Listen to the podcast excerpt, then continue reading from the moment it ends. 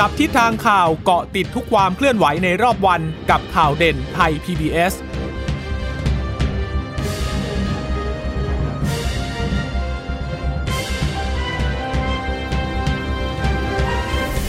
สวัสดีค่ะ สวัสดีค่ะต้อนรับคุณผู้ฟังสู่ข่าวเด่นไทย PBS นะคะ เราพบกันเป็นประจำทุกวันจันทร์ถึงศุกร์บ่ายๆแบบนี้ค่ะ อัปเดตข้อมูลข่าวสารที่เกิดขึ้นในรอบวัน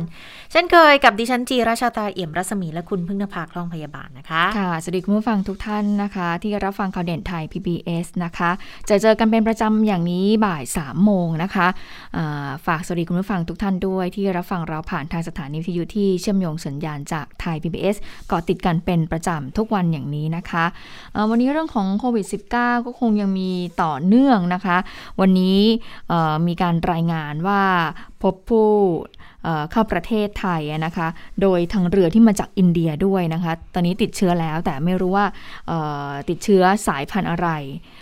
ซึ่งเบื้องต้นเขาบอกว่า ก่อนหน้านี้ที่เราได้รับทราบกันก็คือว่าทางทางไทยก็คือว่าไม่ให้ผู้ที่เดินทางมาจากเนปาลบังคลาเทศ ปากีสถานแล้วก็อินเดียเข้าประเทศแล้วใช่ไหมคะแต่ว่าเป็นทางอากาศเท่านั้น แต่ว่าชายคนนี้เดินทางมาทางเรือเดี๋ยวเราไปติดตามรายละเอียดกัน แต่ว่าตัวเลขผู้ติดเชื้อคุณผู้ฟังคุณชะตาคะอย่างที่ทราบกันตั้งแต่เช้าแล้วที่มีการรายงานกันนะคะวันนี้ผู้ติดเชื้อเพิ่มมากขึ้น 2,400 กว่าคนนะคะ น้อยกว่าเมื่อวานนี้นิดหน่อยเองนะแต่ก็เลยยังวางใจไม่ได้เลยนะคะค่ะ คือคือเพิ่มขึ้นแต่ว่าอพอแบ่งตัวเลขมาแล้วเนี่ย ก็ต้องบอกว่าลดลงจากเมื่อวาน เพราะเมื่อวานถ้าตัวเลขที่บอกว่าติดเชื้อในประเทศจะอยู่หลัก 2,000 ใช่ไหมคะ แต่ว่าอันนี้เนี่ยออพอแยกแยะออกมาแล้วเนี่ย2,473 เนี่ยจะเป็นคนที่อยู่ในในเรือนจำซะ 680 ดังนั้นจำนวนผู้ที่ติดเชื้อในประเทศก็จะอยู่ที่ประมาณ 1,700 กว่าๆนะคะ แต่ว่าเขาก็จะแบ่งเป็น ในประเทศเนี่ยไปเจอที่ระบบเฝ้าระวังระบบบริการสักพันสี่ร้อยยี่สิบสามคัดกรองเชิงรุกได้มาอีก 347 แล้วก็เดินทางกลับมาจากต่างประเทศ แล้วก็อยู่ที่สถานกักกันอีก 23 คน ทีนี้ถ้าดูยอดผู้ป่วยสะสมนะคะ อืม ตัวเลขไม่น่าสบายใจเลยล่ะ ค่ะ 113,555 คนนะคะ เฉพาะเดือนเมษายนเป็นต้นมาเนี่ย จนถึงวันนี้เนี่ยนะคะ 48 วันอะตีคร่าวๆ 84,692 คน แต่วันนี้ข่าวดีน่าจะอยู่ที่อัตราการหายป่วย เพราะว่าเหมือนจะเป็นครั้งแรกเลยก็ว่าได้นะคะ ที่หายป่วย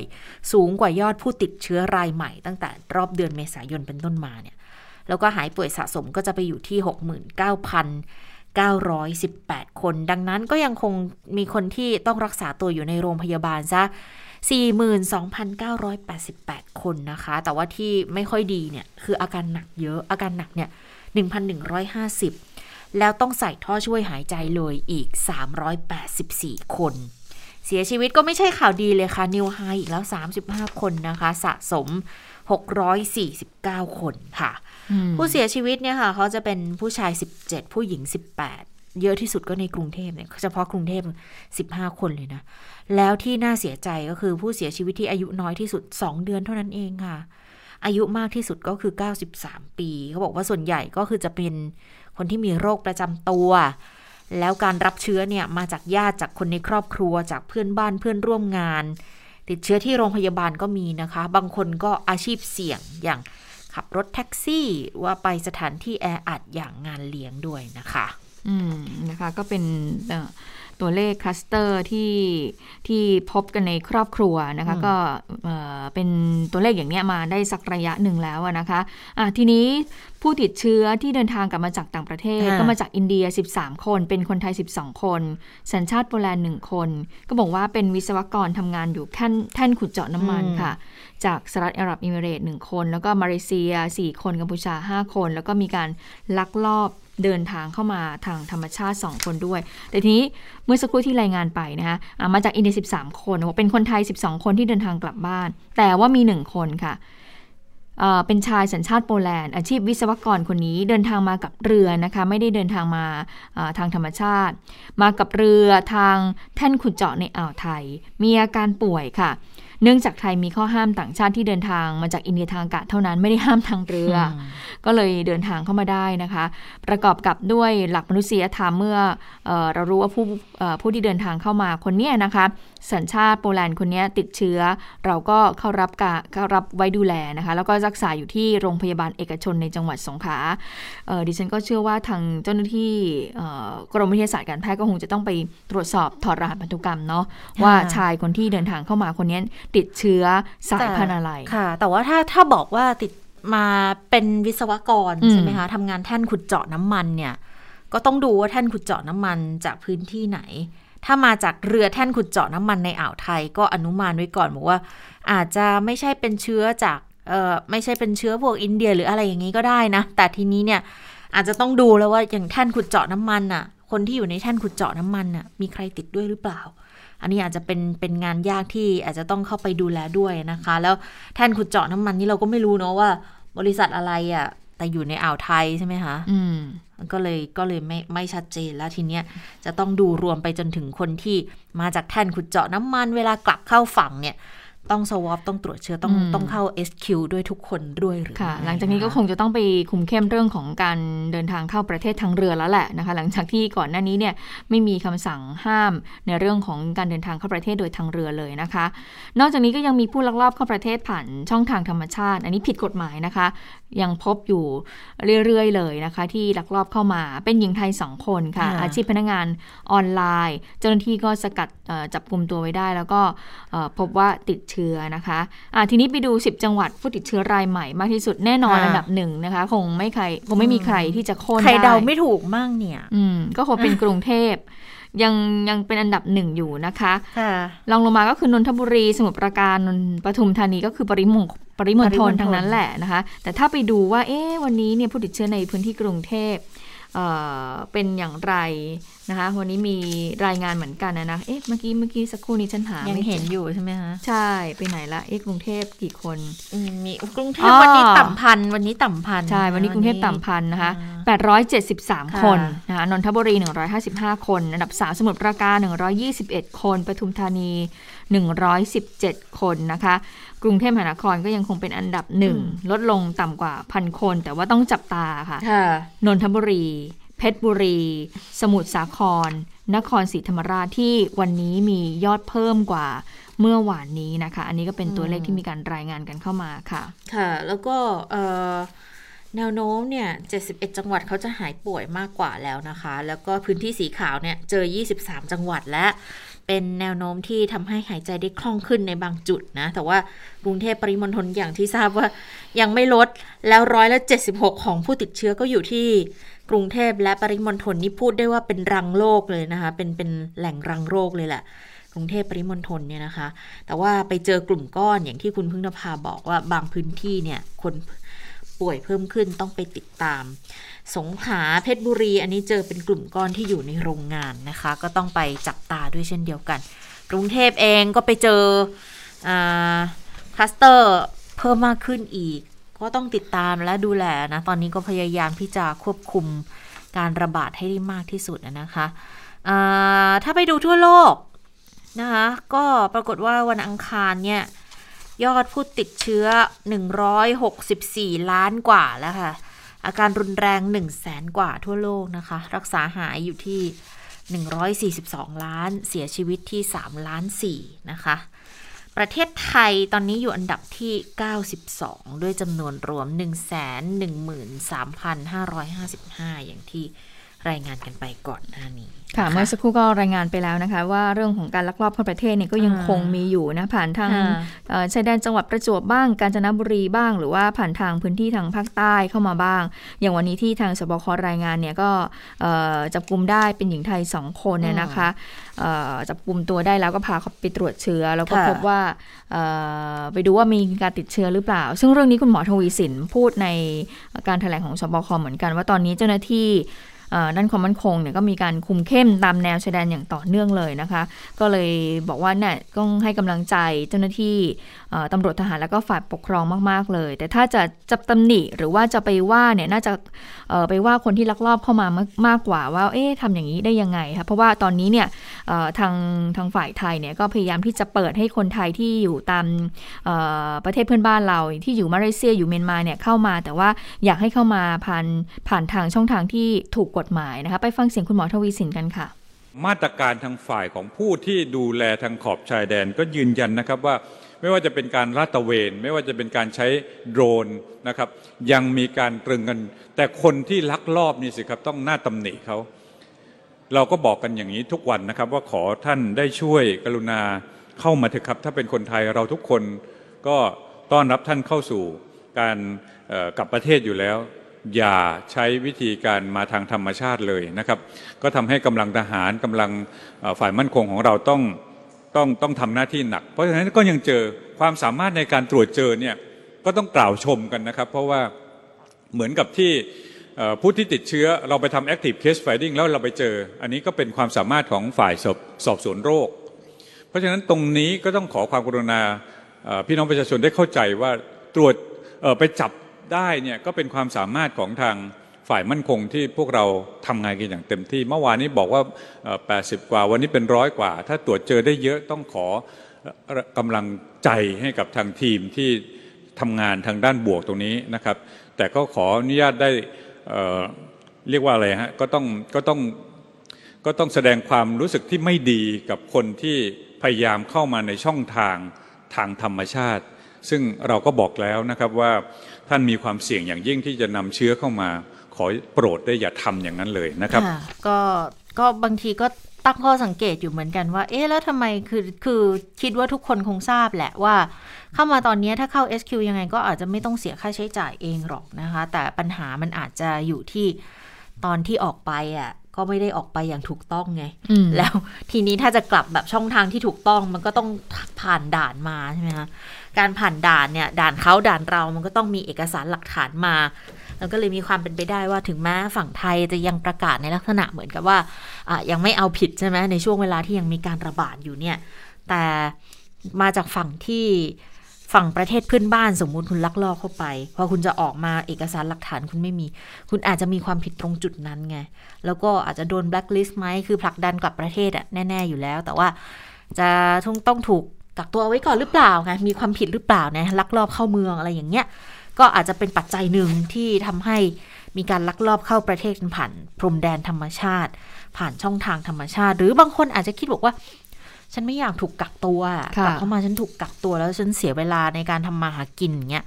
มันก็อาจจะเป็นปัจจัยหนึ่งส่วนหนึ่งนะคะ ที่ทำให้ยังคงมีการลักลอบเข้ามาอยู่ แล้วอีกปัจจัยที่อาจจะต้องเฝ้าระวังอยู่ณขณะนี้นะคะ ก็มีรายงานทางศูนย์ข่าวภาคใต้เรารายงานมา บอกว่า มาเลเซียจะผลักดันออกมาอีกระลอกแล้วนะคะ ดังนั้นก็เลยอาจจะต้องต้องอดูกันอย่างใกล้ชิดแล้วล่ะทางทางฝั่งใต้ คือผลักดันเนี่ยคงไม่ใช่แค่คนไทยที่เข้าไปทำงานในมาเลเซียอาจจะไม่ได้เข้าไปอย่างถูกต้องตามกฎหมายนะคะแรงงานข้ามชาติก็มีเยอะเหมือนกันที่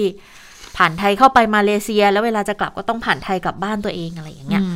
อาจจะกลับมาพร้อมกับเชื้อที่มีการระบาดในมาเลเซียที่เรารู้กันอยู่นะขณะนี้ว่า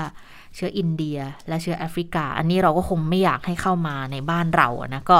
อาจจะต้องเพิ่มการดูแลกันเป็นพิเศษคือคงไม่ใช่แค่ด่านทางกัมพูชาหรือว่ามาเลนะ ทางเมียนมาเองก็ต้องดูคือตอนนี้รอบด้านนะคะคงคงไม่สามารถที่จะปล่อยปละละเลยกันได้แล้วนะ แล้วก็อันนี้อาจจะเป็นส่วนหนึ่งที่ทำให้ต้องพยายามเร่ง กระจายวัคซีนกันให้มาก เพราะคงจะเป็นทางเดียวแล้วล่ะค่ะ ที่จะช่วยดึงตัวเลขของผู้ติดเชื้อให้ลงได้นะ พูดถึงวัคซีนตอนนี้เนี่ยตัวเลขล่าสุดสะสม 77 จังหวัดก็ฉีดได้2ล้าน3แสน4หมื่น995 โดสแล้วนะคะเข็มแรกเนี่ยปูพรมไปได้1ล้าน5แสน2หมื่น1,034 คน คนที่ได้ครบ 2 เข็มแล้วเนี่ยอยู่ที่8แสน19,961 คนนะคะ ก็ ยังไม่เยอะหรอก เพราะว่าล็อตใหญ่ก็ยังยังไม่ได้เต็มที่นะคะ มิถุนาเดี๋ยวคงต้องดูอีกทีแล้วละว่าจะได้ตามเป้าที่วางไว้หรือเปล่าอืมค่ะส่วนเรื่องของ walk in นะคะ ที่เป็นประเด็นกันมานาน เอ๊ะตกลงเนี่ยอืมเอ่อนโยบายเรื่องของ walk in เนี่ยเป็นยังไงนะสับสนกันเหลืออ่าเกินดูเหมือนว่าวันนี้เนี่ยคุณอนุทินจะมาอธิบายเรื่องของอ่า walk in ให้ให้ให้ให้สังคมเนี่ยได้เข้าใจกันนะว่า walk in เนี่ย คือยังไงนะคะเอ่อคุณอนุทินก็บอกอย่างนี้ คือการ walk in เนี่ยก็รู้อยู่แล้วคือการเดินเข้ามาเขารับการฉีดวัคซีนเนี่ยเอ๊ะทำได้หรือเปล่านะคะ คุณอนุทินก็บอกว่าในเดือนมิถุนายนเนี่ยที่วัคซีนเอสตราเซเนกาเนี่ยจะเริ่มทยอยส่งมอบนะคะ แม้ว่าการฉีดเนี่ยจะเป็นไปด้วยความสมัครใจก็อยากเชิญชวนให้ทุกคนนะมาฉีดวัคซีน ส่วนเรื่องของ walk in เนี่ยนะอืมเอ่อเขารับการฉีดวัคซีนทำได้หรือไม่หรือว่าจะต้องจองผ่านระบบอย่างเดียว คุณอนุทินอ่าอธิบายความหมายอย่างนี้เลยนะว่า การที่เราไม่ได้จองคิวไว้แต่ว่าไปลุ้นเอาหน้างานอ่าเอ่อซึ่งแน่นอนว่าคนที่จองคิวไว้ก็ต้องมีสิทธิ์ก่อน คุณอนุทินก็เลยยกตัวอย่างคำว่า walk in เนี่ยก็คือเหมือนกับร้านอาหารน่ะอ่าคือร้านอาหารถ้าเราไปโทรจองล่วงหน้าเอ่ออันเนี้ยคือจองล่วงหน้าก่อนใช่ไหมแต่ถ้าเราอ่าเดินหน้าเราไม่ได้จองแต่เราเดินไปหน้าร้าน สมมติเราอ่าโอ้โหถ้าร้านเต็มก็ยังเข้าไปนั่งไม่ได้แหละเออใช่ก็ต้องรอจนกว่าคนที่เขารอคิวเขาเขามาก่อนหรือว่าโทรจองไว้ก่อนเขาจะเสร็จอืมนะ เพราะฉะนั้นแล้วเนี่ยของพอวัคซีนก็เช่นเดียวกันก็คือค่ะว่าเอ่อเรายังไม่ได้จองใช่ไหมแต่ถ้าเกิดว่าเราเอินไปเผอิญไปสมมตินะคะไปศูนย์ให้บริการฉีดวัคซีนที่เซ็นทรัลลาดพร้าวแล้วเราปรากฏว่าอะไหนลองเดินไปดูซิว่าเอ่อมีวัคซีนเนี่ยยังยังยังเหลืออยู่ให้บริการหรือเปล่านะคะ ถ้าเกิดว่าเราไปสอบถามทางเจ้าหน้าที่เขาแล้วเจ้าหน้าที่บอกว่าอะยังพอเหลือค่ะ อันนี้แหละคือ ได้รับการฉีดให้ คือเจ้าหน้าที่ก็จะฉีดให้เราเลยนะคะ อันนี้คือความหมายของว่า walk in อย่างนี้ แต่ว่าก็ต้องไปลุ้นหน้างานนะถูกไหมค่ะมันก็เหมือนกับร้านอาหารคือว่าเราก็ต้องไปลุ้นนะถ้าเราจองเนี่ยเราเราเอาไปถึงเนี่ยเราได้เราชัวร์แน่ว่าเราจะมีที่นั่ง เจ้าหน้าที่จะจัดที่นั่งให้เรา แต่ถ้า walk in นะก็คือ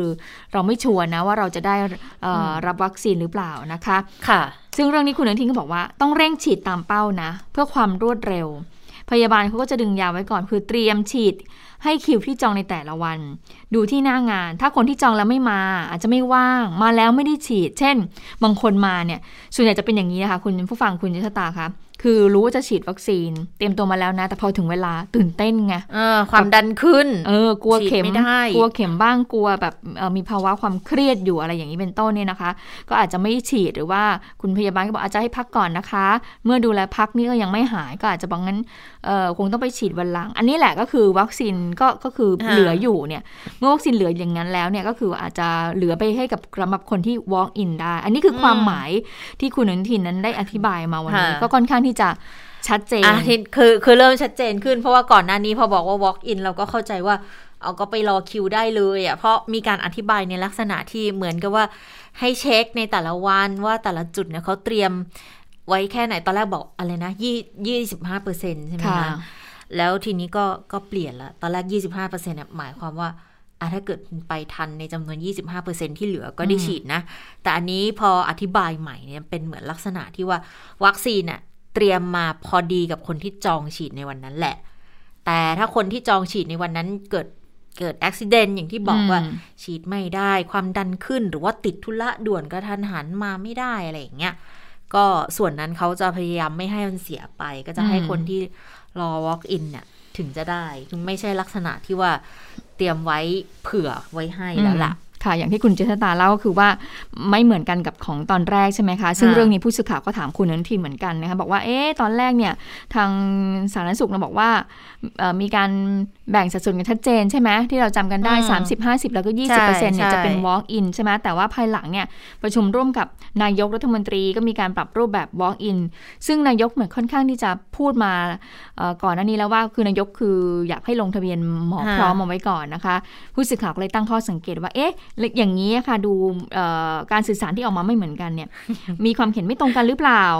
คุณอนุทินก็บอกว่าการทำงานร่วมกันเนี่ยเราก็ต้องรับฟังกัน และเรื่องของวัคซีนก็สามารถปรับเปลี่ยนได้ตามสถานการณ์ เราก็ต้องดูเชิงหลักการ แต่พอถึงหน้างานเราก็ต้องปรับเปลี่ยนตามความเหมาะสม ไม่อยากให้คิดไปเป็นประเด็นอื่น เพราะว่าทุกคนก็ช่วยกันทำงานอืมโดยสาธารณสุขเนี่ยก็รับแนวทางการปฏิบัติมาจากสบคแต่หากมีอะไรที่เราเห็นว่าเป็นแนวทางที่ดีอีกทาง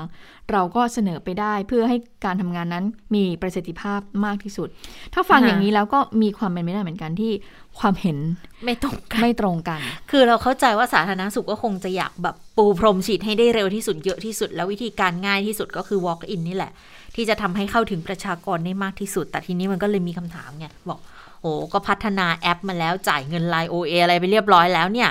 แล้วทำไมคนที่จองคิวมาถ้าปรากฏว่าโอ้จองคิวรอตั้งนานกว่าจะได้อยู่ๆ walk in มาโฉบได้ไปก่อนเลยเฉยเลยอะไรอย่างเงี้ยมันก็อาจจะไม่แฟร์กับคนที่ลงทะเบียนไงก็เลยมีแนวคิดแบบนี้ออกมาว่า อะถ้าเป็นเป็นแบบเนี้ยมันก็คงจะไม่ยุติธรรมกับคนที่ลงทะเบียนจริง ๆ แล้วที่พยายามสนับสนุนให้ลงทะเบียนกันเนี่ยมันจะสูญเปล่าไปหรือเปล่านะคะ ก็อาจจะต้องมาฉุกคิดกันอีกที แต่จริงๆต่างประเทศเขาก็มี walk in นะ เพียงแต่ว่าเขาเอามาใช้หลังจากที่มีการให้จองฉีดอะไรกันนะ่ะไปไปเรียบร้อยไปประมาณหนึ่งแล้วนะคะ แล้วถึงจะพยายามกระจายให้ได้เยอะที่สุด ก็เลยจะมีมาตรการ walk in เพิ่มเข้ามาในภายหลังนะ เพราะว่าเราเห็นบทเรียนจากหลาย ๆ ประเทศที่เขาเขาฉีดวัคซีนกันไปก่อน ก็เป็นลักษณะของการจองฉีดก่อนนะคะ ไม่ใช่ไม่ใช่ว่าคุณจะ walk in ไปได้ตั้งแต่ต้นนะนะอันนี้อาจก็อาจจะเป็นเรื่องของการเสนอแนวทางต่างๆ มา แต่พอยังไม่ตกผลึกชัดเจนแล้วข่าวมันออกมาทุกวันน่ะมันก็เลยสับสนในลักษณะนี้นะคะอืมแต่ว่าสถานการณ์อย่างนี้พอพอข้อมูลข่าวสารเนี่ยมันมา หน่วยงานรัฐแต่มาคนละทางสองทางอย่างนี้ก็สร้างความประชาชนก็งงนะค่อนข้างที่จะงงเหมือนกันไม่ต้องประชาชนน่ะ นักข่าวเองรายงานข่าวกันทุกวันทุกวันอย่างเงี้ยเราเราก็งงเหมือนกันนะ เราก็สับสนเหมือนกันว่าสรุปจะเอายังไง ควรจะต้องจริง ๆ แล้ว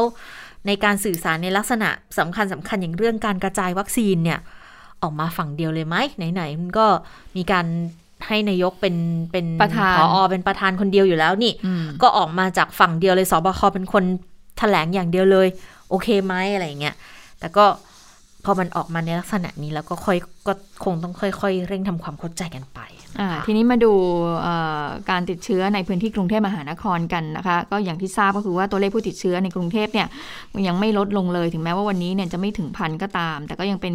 สถานการณ์ที่น่าเป็นห่วงแล้วก็กังวลอยู่ โดยเฉพาะคลัสเตอร์ กระจายอยู่ใน 19 เขตของพื้นที่กทม วันนี้ผู้ว่าอัศวินก็มีการพูดถึงเรื่องนี้เหมือนกันนะคะ ก็บอกว่าจากการค้นหาผู้ติดเชื้อเชิงรุก จากระบบเฝ้าระวังก็พบผู้ติดเชื้อเนี่ยกระจายอยู่ใน 19 เขตเลยนะ มีทั้งแบบจุดเฝ้าระวังสูงสุดนะสูงสุดเลยนะ แล้วก็มีจุดเฝ้าระวัง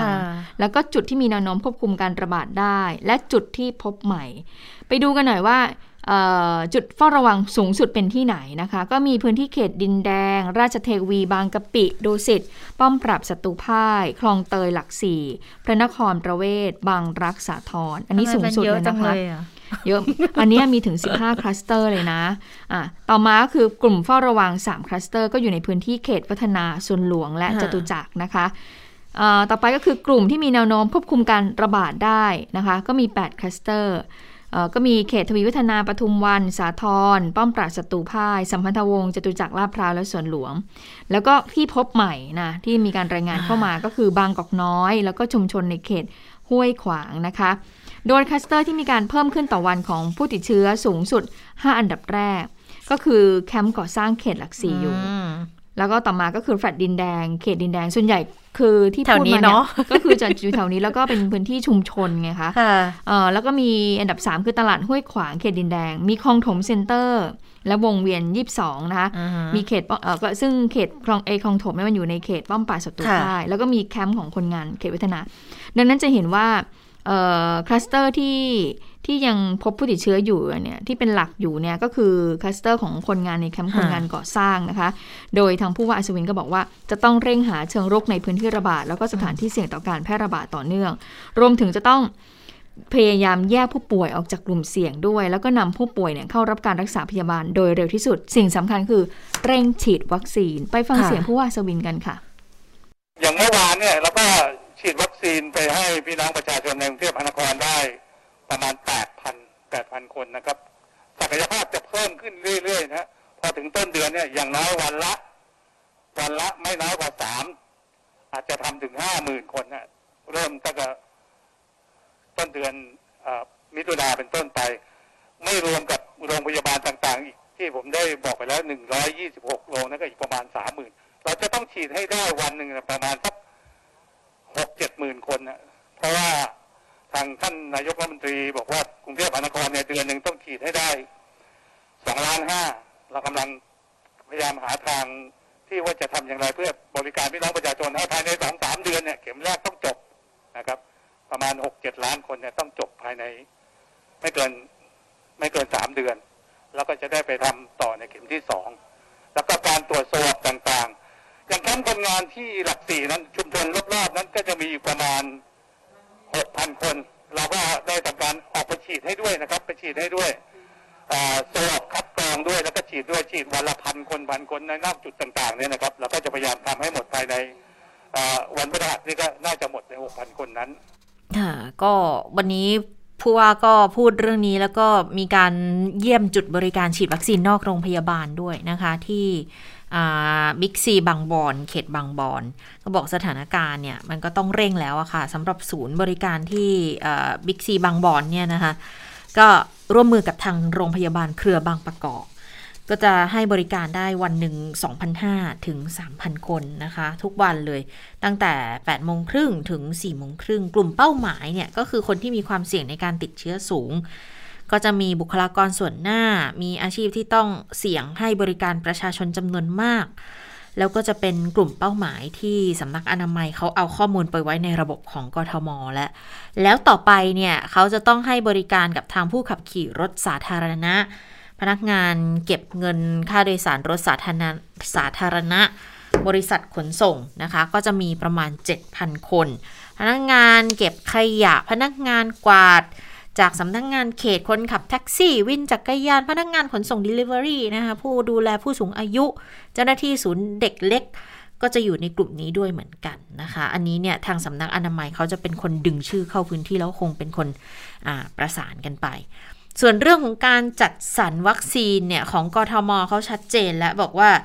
มิถุนาถึงกรกฎาจะได้จากกระทรวงสาธารณาสุขเดือนละ 2 ล้าน5นะคะมิถุนาถึงกรกฎาคม 2 เดือนเนี่ย5ล้านโดส กทมต้องเร่งฉีดให้เสร็จภายใน 2 เดือนเช่นเดียวกัน ดังนั้นแผนบริหารเนี่ยคือเดือนหนึ่งก็ต้องฉีดให้ได้2ล้าน5นะคะเขาก็จะกระจาย 126 โรงพยาบาล ศักยภาพในการฉีดวันหนึ่งจะได้ 20,000 คน แล้วก็มีจุดบริการฉีดนอกโรงพยาบาล 25 แห่ง อันนี้เนี่ยศักยภาพจะได้วันละ 35,000 ถึง 50,000 คน ดังนั้นแต่ละวันน่าจะฉีดได้ไม่น้อยศักยภาพนะ ฉีดได้ไม่น้อยกว่า 60,000 คน แต่คนที่จะเข้าเนี่ยจะเป็นยังไงนะคะ คนที่จะเข้ารับการฉีดเนี่ยจะมากน้อยแค่ไหนนะ แต่ว่าประชาชนทั่วไป ก็คาดว่าจะได้ตามเป้าที่นายกกำหนดนะคะ แล้วก็ขอความร่วมมือคือลงทะเบียนผ่านหมอพร้อมนะคะถ้า มีความสะดวกใครที่สะดวกก็จะจะลงหมอพร้อมเนี่ย รู้สึกจะสะดวกมาก แต่ถ้า walk in เนี่ยผู้ว่าบอกงี้ บอกถ้า walk in คือกลัวกลัวความแออัดที่ของประชาชนที่เขาจะไปรอคิว ก็จะยิ่งเสี่ยงต่อการระบาดเข้าไปอีก ดังนั้นคืออยากจะให้ลงทางหมอพร้อม แต่ทีนี้หมอพร้อมเนี่ยถ้าอาจจะจะไม่ไหวนะ กลัวเป็นการจะลงทะเบียนกันเข้ากันแล้วไม่ทั่วถึงนะคะก็มีดำริมาอีกจากทางกทมด้วยนะคะ ก็เป็น น้องเอิร์ธนะ ลูกชายของผู้ว่าโฆษกโฆษกของของของกทมค่ะ ก็ให้ข้อมูลบอกว่า เดี๋ยวทางกทมจะทำเปิดให้ให้จองลงทะเบียนฉีดวัคซีน อีกรูปแบบหนึ่งจะเป็นแบบเว็บเบสนะคะคือจองผ่านเว็บจองคิวฉีดวัคซีนโดยเฉพาะเลย แล้วอันนี้ยืนยันคือจะไม่ซ้ำซ้อนกับหมอพร้อม เพราะว่าตอนนี้เนี่ย คนที่ลงทะเบียนหมอพร้อมจะเป็นคนสูงอายุ 60 ปีขึ้นไป ผู้ป่วยกลุ่มเสี่ยง 7 โรค นัดที่โรงพยาบาลเลย แต่ถ้าเป็นเว็บเบสเนี่ยค่ะ อันนี้จะเป็นประชาชนทั่วไปก็คืออายุ 18-59 ปี แล้วก็จะฉีดที่จุดฉีดนอกโรงพยาบาลนะซึ่งเขาจะประสานกับหอการค้าไทยกับร้านสะดวกซื้อให้เข้าร่วมระบบ ดังนั้นถ้าเปิดระบบเนี่ยประชาชนในพื้นที่กรุงเทพ ไปจองคิวผ่านทางร้านสะดวกซื้อเลยก็ได้ ก็คาดว่าเดี๋ยวสัปดาห์หน้าจะมีความชัดเจนเรื่องนี้ด้วยเหมือนกัน นะคะ ค่ะ ส่วนคลัสเตอร์จากกรมราชทัณฑ์อย่างวันนี้ที่เรารายงานไปก็คือวันนี้เพิ่มขึ้นมา 600กว่าคนใช่ไหมคะ ในการประชุมครมวันนี้เนี่ยก็นายกเนี่ยประชุมผ่านระบบ video conference ก็ยังไม่ให้ผู้สื่อข่าวเข้าไปอยู่ดีนะคะที่ทำเนียบถึงแม้ว่าตอนนี้เนี่ยก็มีการฉีดวัคซีนให้กับทางผู้สื่อข่าวไปบ้างแล้วนะคะวันนี้ก็บอกว่าในการประชุมครมก็ต้องไปดูว่าจะมีการหารือเรื่องของมาตรการในกรมราชทัณฑ์อย่างไรนะคะเนื่องจากว่าพบผู้ติดเชื้อจำนวนมากนะคะซึ่งในเรื่องนี้เนี่ยก็มีการพูดอยู่เหมือนกันนะคะบอกว่าจะมีการเร่งระดมฉีดวัคซีนนะคะแล้วก็มีการช่วยเหลือเรื่องแรงงานด้วย โดยรัฐมนตรีว่าการกระทรวงแรงงานก็เตรียมเสนอที่ประชุมคงเสนอไปเรียบร้อยแล้วนะคะ เพราะว่านี่รายงานมาตั้งแต่ 11นาฬิกาละ บอกว่าก็จะเสนอเห็นชอบลดอัตราเงินสมทบในจ้างผู้ประกันตนมาตรา 33 จากเดิมฝ่ายละร้อยละ 5 เหลือฝ่ายร้อยละ 2.5 ของค่าจ้างผู้ประกันตน และผู้ประกันตนมาตรา 29 หรืออัตราเดือนละ 216 บาทเป็นเวลา 3 เดือน ในงวดเดือนมิถุนายน ถึงเดือนสิงหาคม ส่วนเดือนกันยายนปี 64 ก็ให้ส่งเงินสมทบอัตราเดิม รู้สึกคอรมอเคยเห็นเห็นชอบเคาะแล้วนะ เรื่องของการลดเงินสมทบผู้ประกันตนมาตรา 39 ใช่ไหมคะคุณชะตาค่ะแต่ว่าเมื่อวานเนี้ยหักไปแล้วหักไปแล้หักเต็วมไปแล้ว เดือนพฤษภาคมหักเต็มไปแล้ว 432 บาทนะคะซึ่งหลาย ๆ คนคงจะได้รับอะไรนะคะ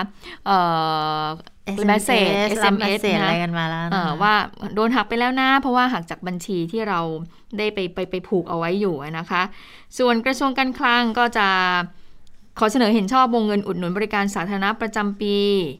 ของการรถไฟเรื่องของแล้วก็มีมาตรการรับมือช่วงฤดูฝนด้วย คือข่าวโควิด -19 เนี่ยมันก็ทำให้ข่าวหลาย ๆ อย่างเนี่ยเอ่อ ไม่ไม่ไม่ว่าจะเป็นเรื่องของภัยแล้งก่อนหน้านี้นะคะซึ่งบางที่ก็ยังมีอยู่นะคะหรือเรื่องของการรับมือเรื่องฤดูฝนเนี่ยก็อ่ากลบไปเลยนะซึ่งซึ่งจริงๆมันก็เป็นปัญหาใหญ่อยู่เหมือนกันค่ะนะคะค่ะ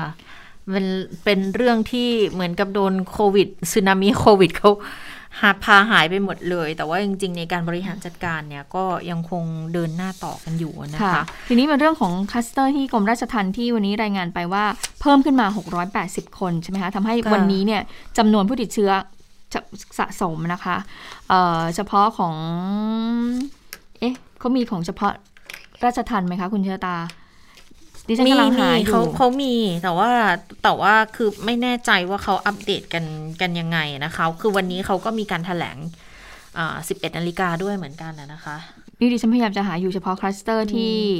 ที่กรมราชทัณฑ์เพราะว่าทางโฆษกคุณหมอทวีสินบอกว่า หลังจากที่หลายวันที่ผ่านมาเนี่ยรายงานตัวเลขเนี่ยมันไปไปรวมๆกับเอ่อผู้ติดเชื้อทั่วไปด้วยเนี่ยทางสบคเนี่ยเอ่อที่ทำเกี่ยวกับเรื่องของข้อมูลโควิด -19 เนี่ยก็พยายามบอกว่าเดี๋ยววันเนี้ย ก็จะพยายามทำให้ออกมาชัดเจนทำออกมาแล้วก็ดิฉันทำกำลัมางหาทำมาอยู่หลายวันแล้วนะ จริงๆอะแต่วันนี้คือเขาแยกเลยว่าคลัสเตอร์จากเอ่อราชทัณฑ์เป็นยังไงรวมสะเรือนสมเป็นจำไหนยังไงอะไรยังไงอย่างงี้อ่าใช่ไหมคะ เดี๋ยวต้องดูว่าตัวเลขมันจะออกมายังไง แต่ว่าล่าสุดที่แถลงเนี่ยราชทัณฑ์บอกว่าพบติดอ๋อเพิ่มนั่นๆๆอีก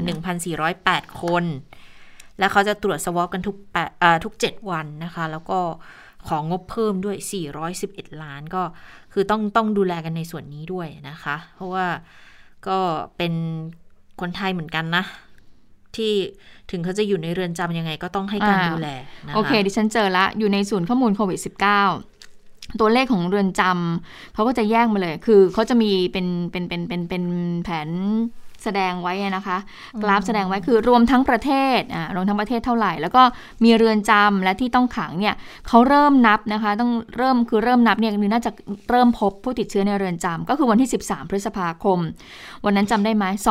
2,835 อันนี้น่าจะเป็นตัวเลขที่ปรากฏในช่วงวันแรกๆนะคะ ต่อมา 14 พฤษภาคม 183 คน 15 พฤษภาคม 877 คน 16 พฤษภาคมไม่มีรายงานนะคะ แต่ว่าไปโผล่เลยก็คือเมื่อวานนี้คุณเชตา ที่ตัวเลขที่เรือนจำเชียงใหม่เรนจำเชียงใหม่ที่เยอะเลยนะคะ 6,853 คน มาวันนี้ 680 คน ตอนนี้ยอดรวมนะคะผู้ติดเชื้อในเรือนจำตอนนี้ 11,400 28 คนแล้วค่ะ ก็คือว่าเป็นตัวเลขที่เป็นตัวเลขที่เยอะทีเดียวนะคะ เรื่องของเรือนจำวันนี้คุณชูวิทย์กมลวิสิตก็พูดอยู่เหมือนกันนะคะ ซึ่งคุณชูวิทย์เนี่ยได้มีการโพสต์แสดงความเห็นเนื่องจากคุณชูวิทย์เขามีประสบการณ์เหมือนกันนะมีประสบการณ์ก็เคยอยู่ในเรือนจำมานะก็บอกว่าข่าวช็อกโลกเรื่องโควิดแพร่ระบาด และสถานภาพ และสภาพภายในเรือนจำไทยเนี่ยจากสื่อต่างชาติ อ๋อ เห็นบอกว่ามันมีคุณเห็นไหมที่มันของเกาหลีใต้เขาเอาภาพ คือเขาบอกว่าเป็นภาพเดิม แต่ว่าก็ก็มีการตั้งข้อสังเกตกันอีกแล้วว่าสภาพสถานสภาวะการณขณะนี้มันมันจะเปลี่ยนไปจากเดิม ที่มีการนำภาพไปให้ดูมากน้อยแค่ไหนนะคะ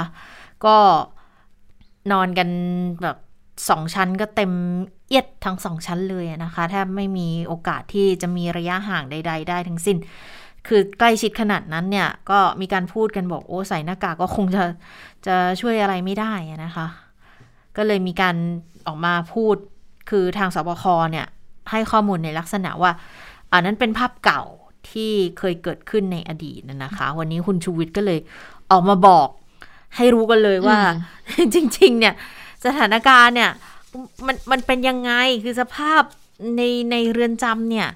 มันเป็นยังไงนะคะ เขาก็เลยบอกเลยว่า คือคนไทยด้วยกันเองก็ไม่เคยเห็น ไม่เคยรู้เรื่องราวแบบนี้มาก่อน ถ้าไม่เคยเข้าไปสัมผัสด้วยด้วยตัวเอง ด้วยการติดคุกเองเหมือนกับผมอืมเออคุณชูวิทย์บอกอย่างนี้บอกภาพข่าวทั่วไปเนี่ยเขาเข้าได้เข้าไปถ่ายในคุกไม่ว่ารายการไหน ถูกเซ็นเซอร์หลายรอบจากเจ้าหน้าที่จนกว่าจะได้ภาพที่แบบเรือนจำสะอาดห้องเป็นอืมระเบียบเรียบร้อย ผู้ใหญ่พอใจถึงจะให้ออกมาได้ แต่เรื่องไม่ดีอย่างที่เห็นในสื่อของเกาหลีอะนะก็บอกว่าอันนั้นนะโอกาสน้อยที่หลุดออกไปให้ได้เห็น อย่างเรือนจำพิเศษกรุงเทพแดนหนึ่งเนี่ยเป็นเป็นแดนโชว์รูมเขาบอกเป็นแดนโชว์รูมเอาไว้โชว์ให้ผู้ใหญ่ ให้เขาได้เห็นเวลาเข้าไปอืมแต่ของจริงเนี่ยถ้าอธิบดีน่าจะยังไม่เคยเห็นสภาพจริงด้วยซ้ำแหละ เพราะว่ามันเป็นแดนสนธยา ก็คืออยู่ด้านในลึกเออ ข้างในลึกๆเนี่ยเรือนจำสมมติอาเรือนจำเชียงใหม่เขาบอกเขามี10แดนนะ ก็ถ้าเกิดยกตัวอย่างเนี่ยสมมติเรือนจำพิเศษกรุงเทพเวลาคนจะเข้าไป ผู้ใหญ่เข้าไปเยี่ยมเขาคงไม่ได้เข้าไปครบทั้ง 10 แดนหรือเปล่า อันนี้แค่แค่ยกตัวอย่างให้ฟังนะคะไม่ได้หมายความว่าเป็นตามนี้จริง ๆ นะๆค่ะคุณชูวิทย์ก็เลยบอกแบบนี้บอกอืมโอ้อธิบดีก็อาจจะไม่เคยเห็นภาพจริงด้วยซ้ำไปร้อยสี่สิบสามเรือนจำทั่วไทยเจ็ดสิบเจ็ดจังหวัดเนี่ยคุกมากกว่าจังหวัดที่มีทั้งประเทศ กว่าจำนวนจังหวัดทั้งประเทศซะอีกนะ เรื่องข้างในก็เลยคนเนี่ยเขาจัดการกันเอง แล้วร้อยสี่สิบสามเรือนจำสภาพมันไม่ได้มาตรฐานเดียวกันอืมทุกแห่งค่ะ มันขึ้นอยู่กับความหนานแน่นของคดีแต่ละจังหวัดที่ไหนคนมากนักโทษก็แน่นล้น ยกตัวอย่างเรือนจำเชียงใหม่ เรือนจำกลางนครศรีธรรมราช เรือนจำทุ่งสงอันนี้เนี่ยถึงขั้นที่มีการผูกเปลนอน เพราะพื้นห้องเขาไม่ว่าง คุณชูวิทย์บอก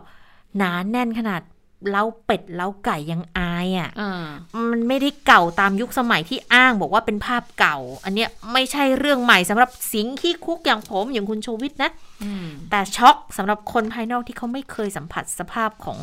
คุกแดนสนธยามาก่อน ดังนั้น ถ้ามีใครหลุดเข้าไปสักคนมันยาก ที่จะเลี่ยงการแพร่กระจาย ด้วยสภาพกินอยู่หลับนอนอย่างที่เห็นในภาพนะคะอืมก็ค่อนข้างที่จะเขียนได้อรรถรสเหมือนกันนะคะ ที่อภิมันมหาคลัสเตอร์คุกเออก็บรรยายนะแล้วยังบอกว่าสิบเอ่อเวลา 15 ชั่วโมงที่นอนในห้องขังเนี่ยนะพัดลมเพดานหนึ่งตัว อากาศไม่ถ่ายเท กำแพงสูง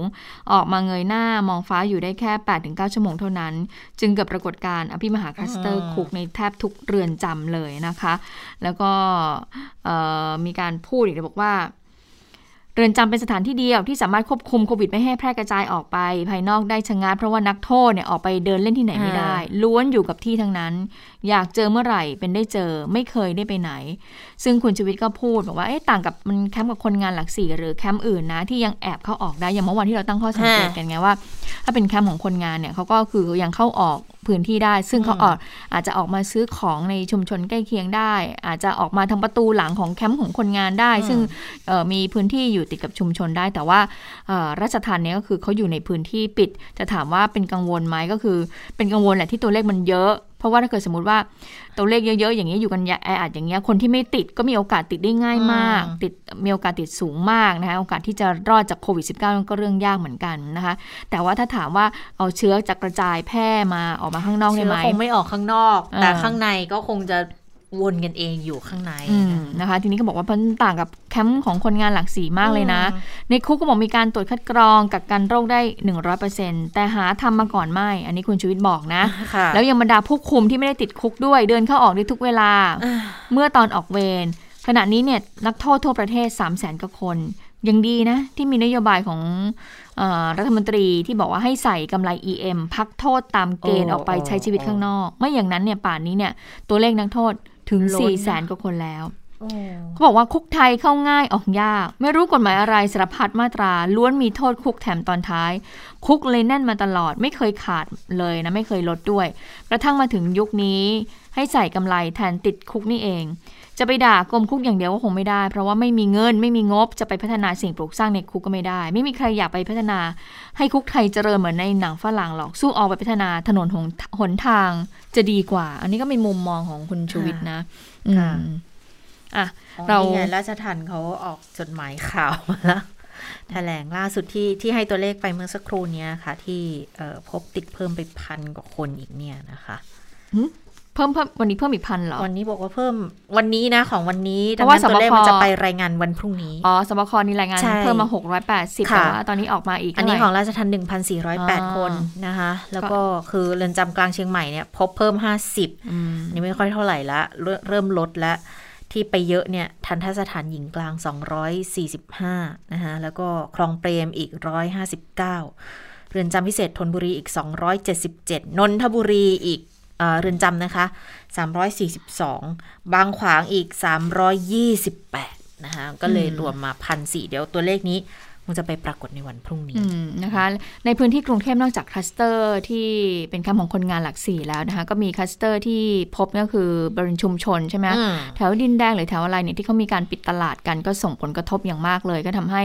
เอ่อผู้ค้าหาบเร่เนี่ยก็มีการเรียกร้องแล้วบอกว่าปกติเนี่ย เอ่อเขาก็ไม่ให้ขายอยู่แล้ว เทศกิจเขาจะมีสัปดาห์หนึ่งเขาจะไม่ให้ขายวันหนึ่งใช่ไหมคะ ทีนี้ก็บอกว่าถูถ้าเป็นอย่างนี้สถานการณ์อย่างเงี้ยก็ผ่อนปรนได้ไหมขอให้เขาขายหน่อยเถอะเพราะว่าไม่มีถึงแม้จะออกมาตั้งหน้าร้านขายเนี่ย มันก็ขายไม่ได้นะไม่เหมือนแต่ก่อน คือคนก็จะออกมาจับจ่ายซื้อของใช่ไหมคะ ไปฟังเสียงของแม่ค้าหับเร่กันค่ะ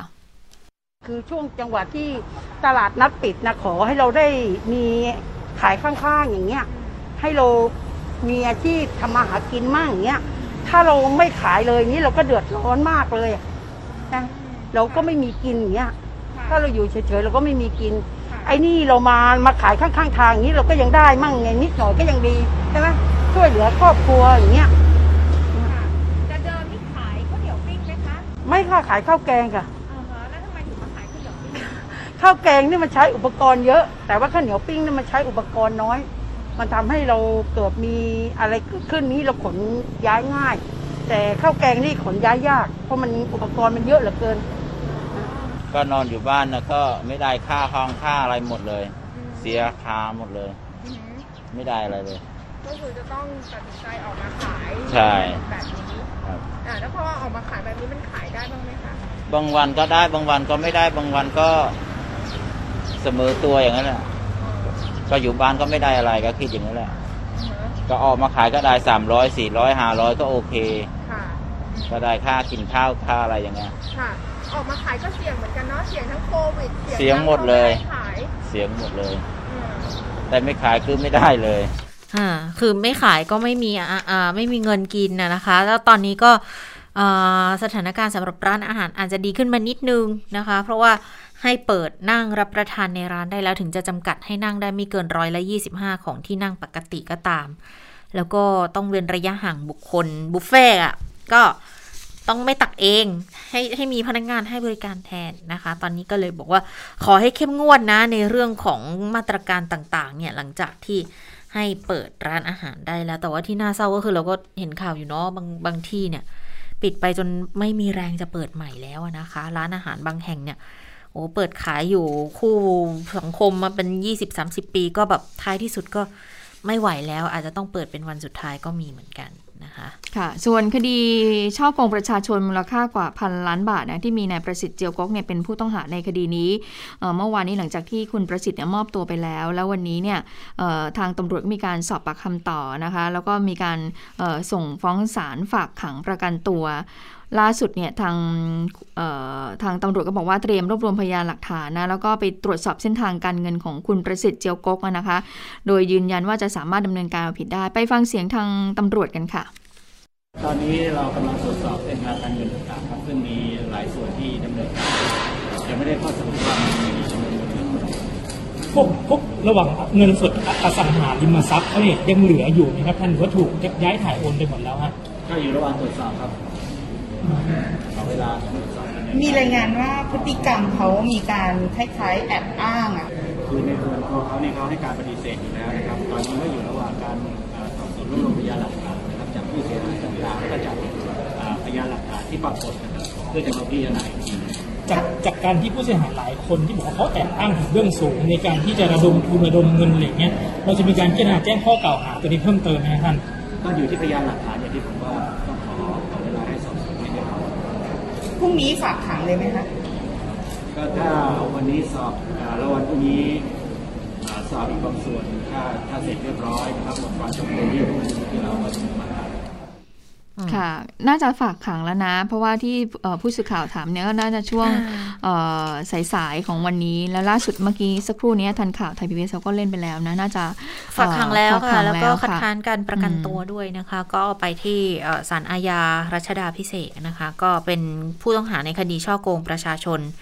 คือไต่สวนก็ต้องทำผ่านระบบ video conference นะคะ ก็บอกว่า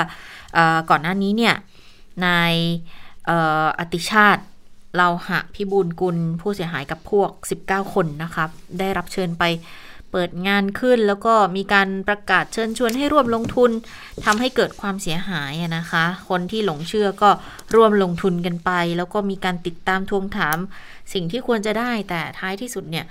ก็ไม่ได้นะคะ แล้วก็เลยเมีการสอบปากคำกันเกิดขึ้นก็บอกว่า โหพนักงานสอบสวนเนี่ยคือเขาจะควบคุมผู้ต้องหาได้ 48 ชั่วโมงเท่านั้น แต่ว่ายังสอบไม่เสร็จไง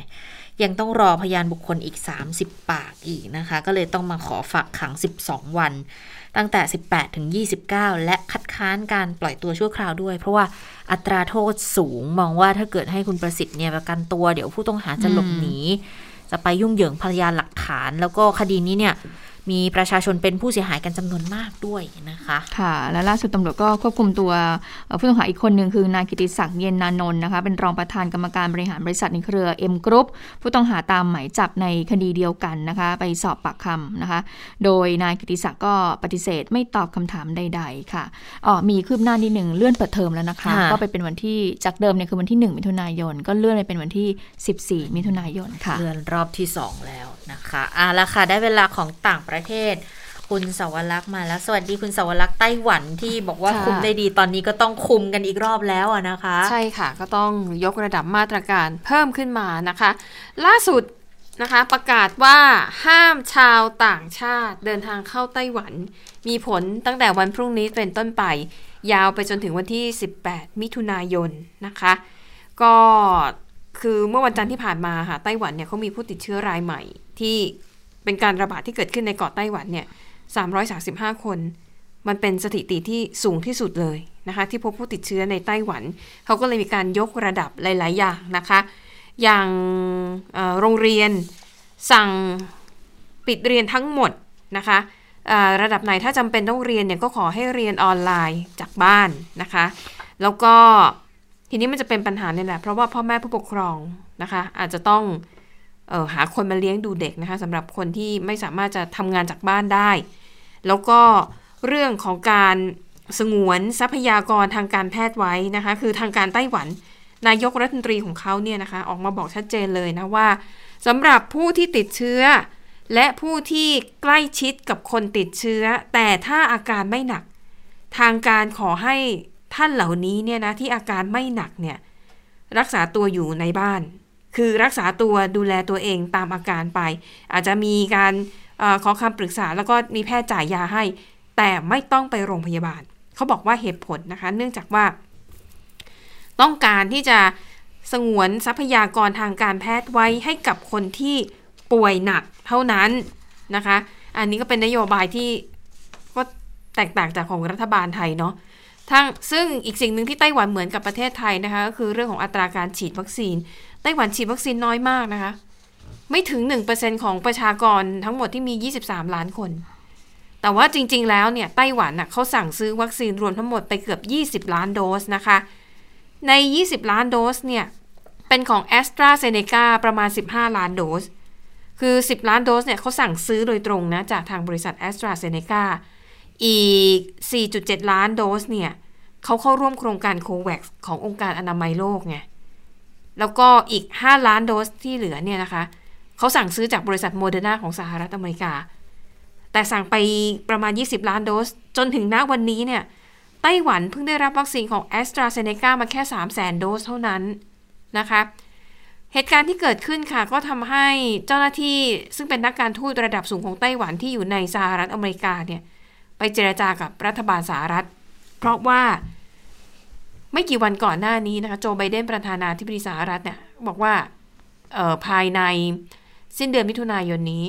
อเมริกาเนี่ยจะกระจายวัคซีนประมาณ 20 ล้านโดสให้กับต่างชาติ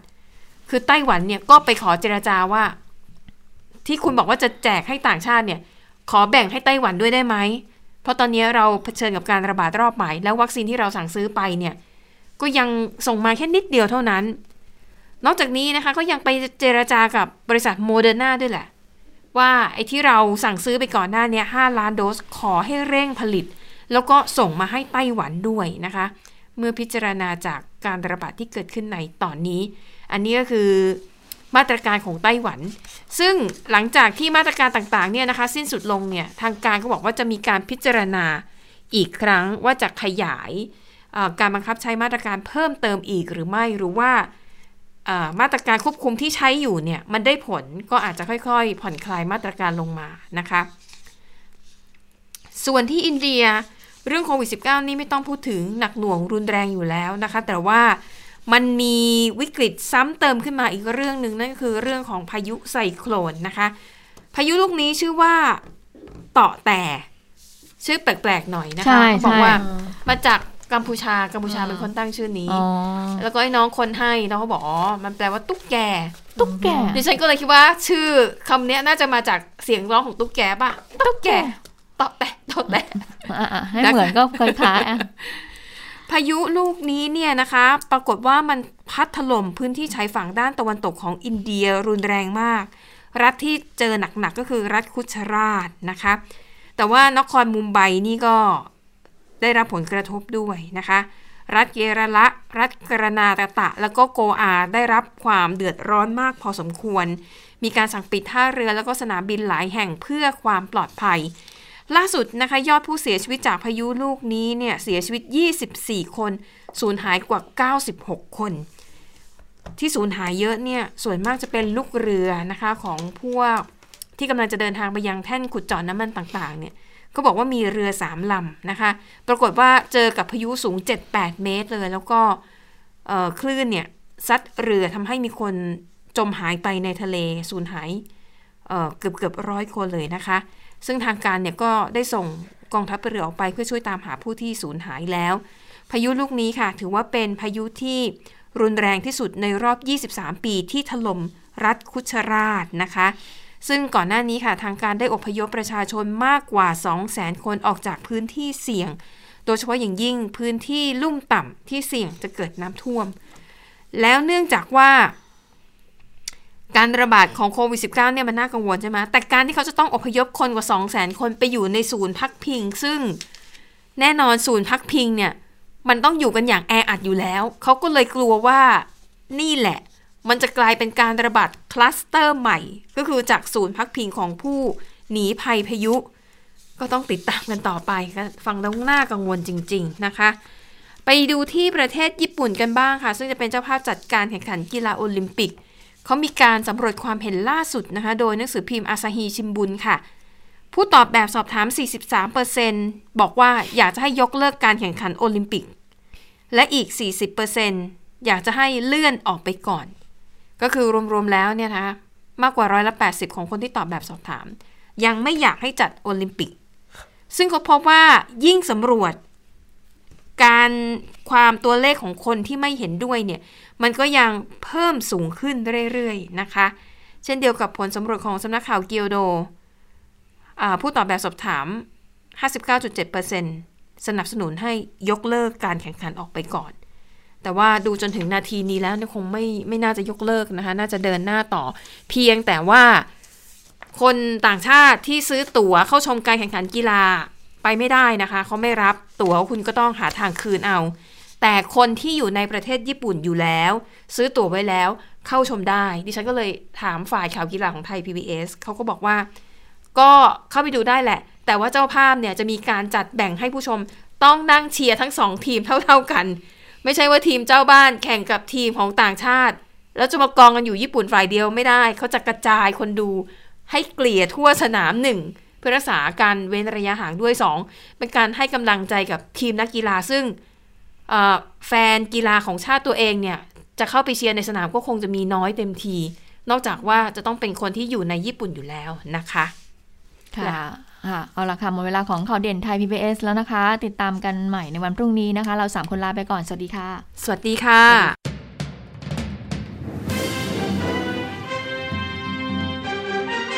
ติดตามข่าวเด่นไทย PBS ได้ทุกวันจันทร์ถึงศุกร์ เวลา 15 นาฬิกา